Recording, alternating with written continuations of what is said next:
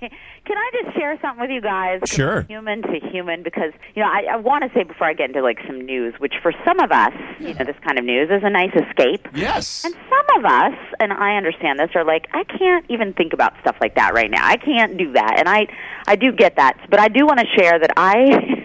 This is not funny. I don't know why I'm laughing, but I cried at the pharmacy the other day. I cried. I full on had like a panic attack. I Right. picked up some like blood pressure pills. Hmm. I had a panic attack, just you know, cause. And the lady who worked there took me aside, and she was like, "You know what? It's okay. You're not alone." She was like, "This is the tenth time this has happened today. Hmm. You are not alone." And I just want to share that with you. Like, you, anyone listening, you are not alone. Like, we're all kind of crying a little bit at the. Everybody has their day. Yeah. Some days I think you're like, "This is crazy," but let's move on. And some days we cry. Yeah, can totally relate. There's a friend of mine who uh, I talked to yesterday. We kept texting back and forth. She's got a bar. Uh, they do serve food on a regular basis. They have a restaurant and all that. But the uh, the bar, uh, they're you know forced to just do carry out only.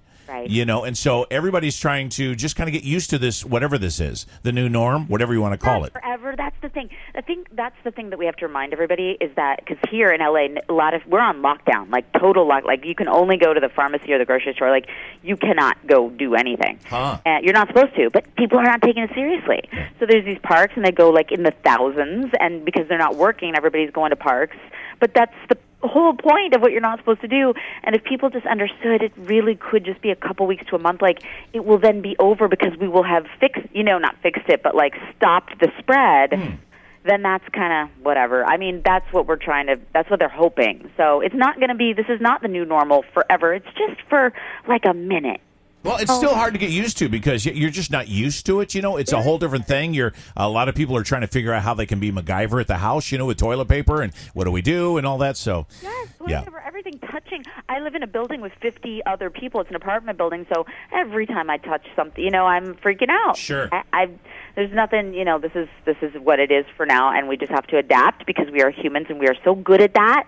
And then we're going to go back and then we're going to really appreciate the things that we had. It's got to be the real thing. You know, I you know what I wondered about because I wondered about this yesterday is Hug Day. Is uh, the people out there who are huggers that can't do that right now? Yeah. It's a real thing. It's kind of like if you're a cigarette smoker and you normally have a cigarette and your your fingers there, you're holding onto it with your hand, and you're used to that, and then you don't, and you're kind of you you know you get twitchy. All kinds of things. The huggers will go through the same thing. They want to hug, and then they go, "Oh, I can't hug you."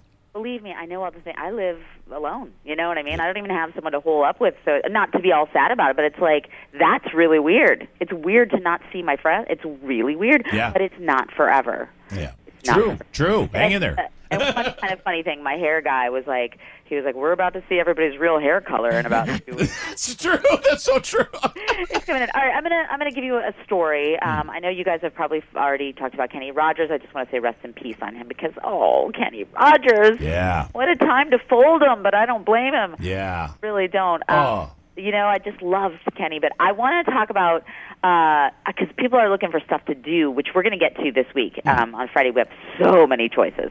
Um, but one is a Twitter thread. Where, did you see this? For a comedian writer is donating to a food bank, um, and will put like two dollars for every person that shares a mean story about Ellen DeGeneres. Oh. See this?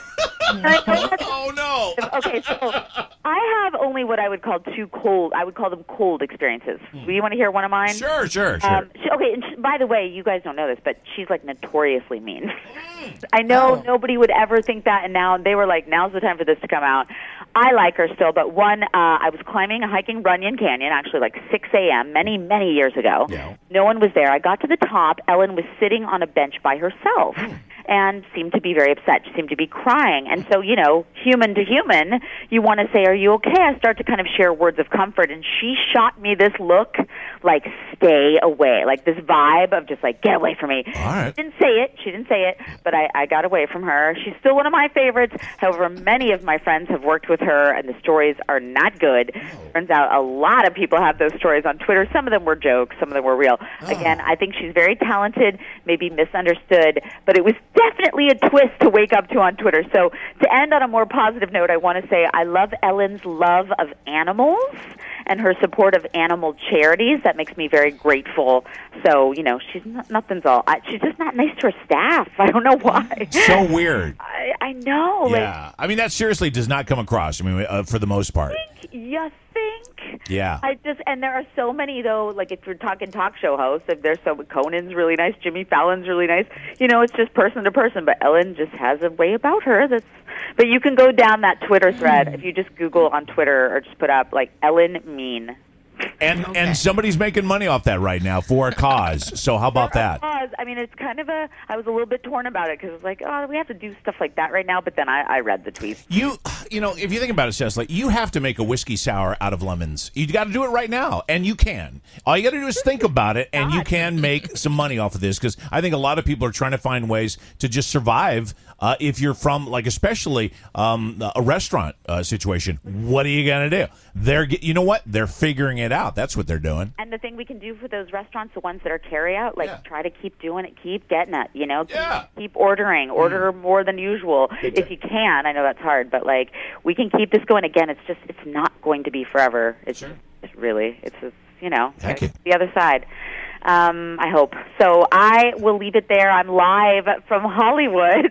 I didn't really give you much. I just Ellen. Um, No, you gave us you know a little bit of L.A. You know, and that's L.A. Uh, if anybody have questions, feel free to message me. Um, I am live from Hollywood. I'm Cecily Nobler.